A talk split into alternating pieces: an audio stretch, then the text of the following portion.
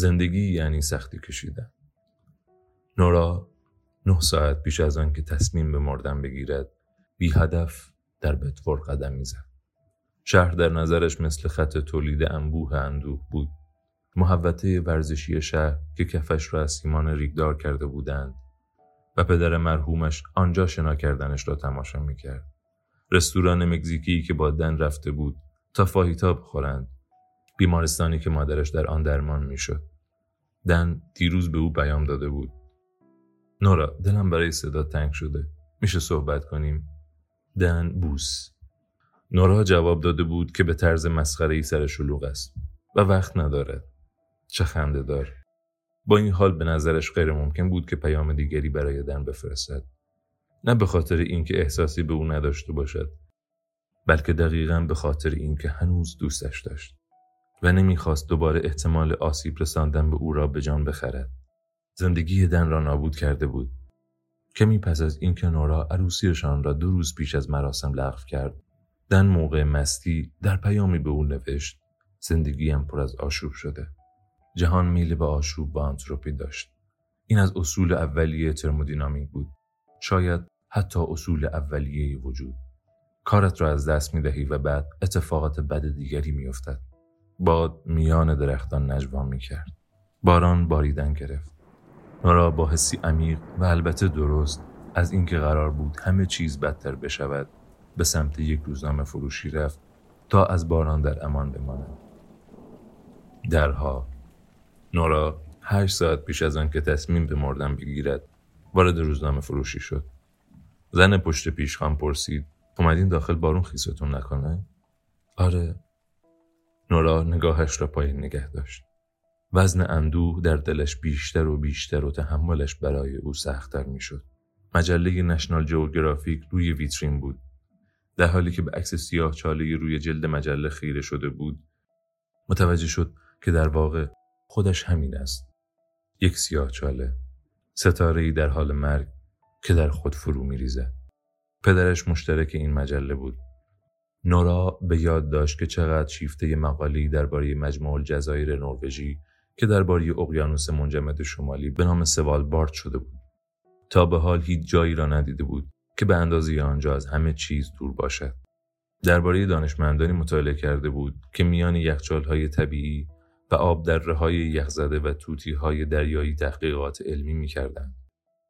بعد که خانم علم هم پیشنهادش را کرد نورا علاقمند شد که یخچال شناس شود. قامت خشن و خمیده راوی دوست برادرش و البته همگروهی سابقشان را روی مجله موسیقی دید که حسابی غرق خواندن مقاله‌ای شده بود. نورا اندکی بیشتر از آنچه که باید سر جایش ماند. چون وقتی داشت دور می‌شد صدای راوی را شنید که گفت نورا راوی سلام. شنیدم جو اون روز اومده بود بتفورد. تکان آهسته سر آره. اون دیدیش؟ آره دیدمش. سکوتی برقرار شد که نورا دردش را حس کرد. به هم نگفت که داره میاد. خیلی اینجا نبود. حالش خوبه؟ راوی مکس کرد. نورا قبلا از او خوشش میآمد. راوی هم دوست وفاداری برای برادرش بود. اما درست مثل رابطه نورا و جو بین نورا و راوی هم دیواری نامری قرار داشت. رابطهشان بد تمام شده بود. وقتی نورا به او گفت که از گروه موسیقی اخراجش کرده راوی چوب های تبلش را روی کف اتاق تمرین انداخته و با عصبانیت بیرون رفته بود. فکر کنم افسرده است. دل نورا از فکر اینکه برادرش هم ممکن است حسی شبیه او داشته باشد گرفت. راوی با لحنی خشمگین ادامه داد. خودش نیست. باید از اون خونه نقلیش توی شفرزبوش بره. چون خب گیتاریست اصلی یه گروه راک موفق که نیست. البته منم همچین پول زیادی ندارم. این روزها آهنگ زدن توی می‌خونه ها خیلی به صرفه نیست. حتی وقتی قبول کنی دستشوییاشون هم تمیز کنی. حالا که قرار ثابت کنیم کدوممون بدبخت داریم باید برزت برسونم که به من هم خیلی خوش نمیگذره. راوی صرفه ای همراه با خنده کرد. چهرهش لحظه ای سرسخت شد. مشکلات هر کسی از نظر خودش بزرگترینه. نورا حوصله این حرفا رو نداشت. هنوز داری به خاطر گروه هزار تو غور می‌زنی؟ برام خیلی مهم بود. همچنین برای برادرت. برای هممون. با Universal قرارداد بسته بودیم. همه چی توی مشتمون بود. آلبوم تکاهنگ تور اجرا آگهی های تبلیغاتی. می‌تونستیم الان مثل Coldplay باشیم. تو که از Coldplay متنفری. منظورم چیز دیگه ایه می‌تونستیم الان توی مالیبو خوش بگذرونیم. اما کجاییم Bedford بنابراین نه. برادرت آمادگی دیدنتو نداره. توی اون مدت همش حمله های عصبی بهم دست می‌داد. آخرش همه رو نامید می‌کردم. به شرکت که گفتم بدون من با شما قرارداد ببنده. قبول کردم آهنگاتون رو بنویسم. تقصیر من نبود که نامزد کرده بودم. بادن بودم و بودن توی گروه موسیقی رابطم رو خراب می‌کرد. خب آره. حالا اون به کجا خط شد؟ راوی این حرفت عادلانه نیست. عادلانه چه کلمه قلمبه ای زن پشت پیشخان مشتاقانه آنها را تماشا می‌کرد. گروه های موسیقی همیشگی نیستن. مثل یه بارش شهابی خیلی زود دورمون میگذشت. بی خیال دیگه. هنوز با الا هستی. مگه نه؟ آره می‌تونستم هم با الا باشم هم توی یه گروه موسیقی موفق. با کلی پول. موقعیتش رو داشتیم. توی مشتمون بود. به کف دستش اشاره کرد.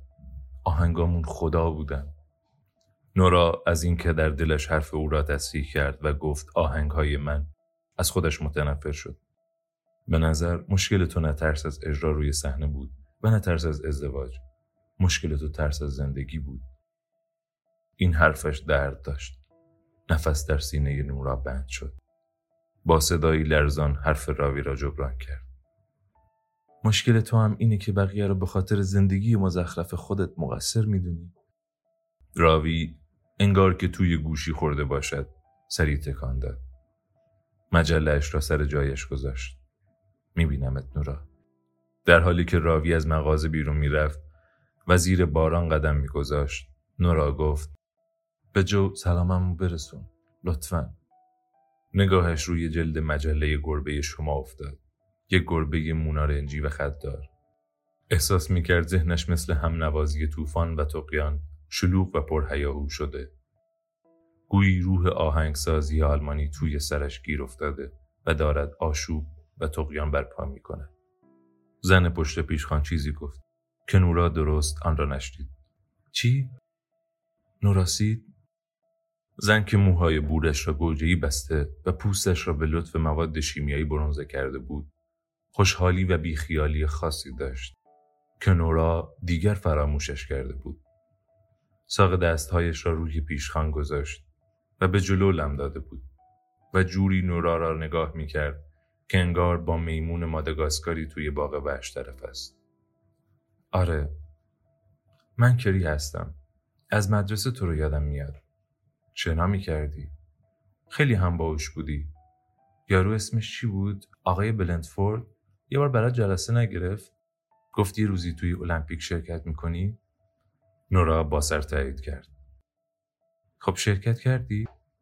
من بیخیال شنا شدم. اون موقع بیشتر به موسیقی علاقه داشتم. بعد هم دیگه درگیر زندگی شدم. خب الان چیکار می‌کنی؟ الان شغل مشخصی ندارم. خب کسی رو داری؟ شوهر، بچه؟ نورا سر تکان داد. امیدوار بود بیفتد. سرش را می‌گفت. امیدوار بود روی زمین بیفتد تا دیگر هرگز مجبور نشود با غریبه ها مکالمه داشته باشد. خب دیگه طولش نده خیلی وقت نداری. من سی و پنج سالمه. دلش می‌خواست ایزی آنجا باشد. ایزی هیچ وقت با این طور حرفهای مسخره کنار نمی آمد. اصلا هم مطمئن نیستم که دلم بخواد. من و جیک مثل دو تا خرگوش افتاده بودیم به جون هم. ولی خب بالاخره موفق شدیم. دو تا کوچولوی شیطون داریم اما میارزید. می‌دونی چی میگم؟ احساس می‌کنم کامل شدم. می‌تونم عکساشو نشونت بدم. سرم درد می‌گیره. منظورم وقتیه که به گوشی نگاه می‌کنم. دن هم بچه می‌خواست. نورا اصلا خبر نداشت. فکر مادر شدن وحشت زدهش می‌کرد. ترس از افسردگی عمیقتر. نورا حتی از خودش هم نمی‌توانست مراقبت کند. چه برسد به دیگری. پس هنوز تو بدفورد زندگی می‌کنی؟ فکر می‌کردم تو تنها کسی باشی که در میره. برگشتم. مامانم مریض شده بود. آخه متاسفم. الان که حالش خوبه. بهتره دیگه برم اما هنوز داره بارون میاد نورا در حالی که از مغازه فرار می‌کرد آرزو کرد که پیش رویش هیچ چیز نباشد درهای متعدد تا بتواند یکی یکی از آنها بگذرد و همه چیز را پشت سر بگذارد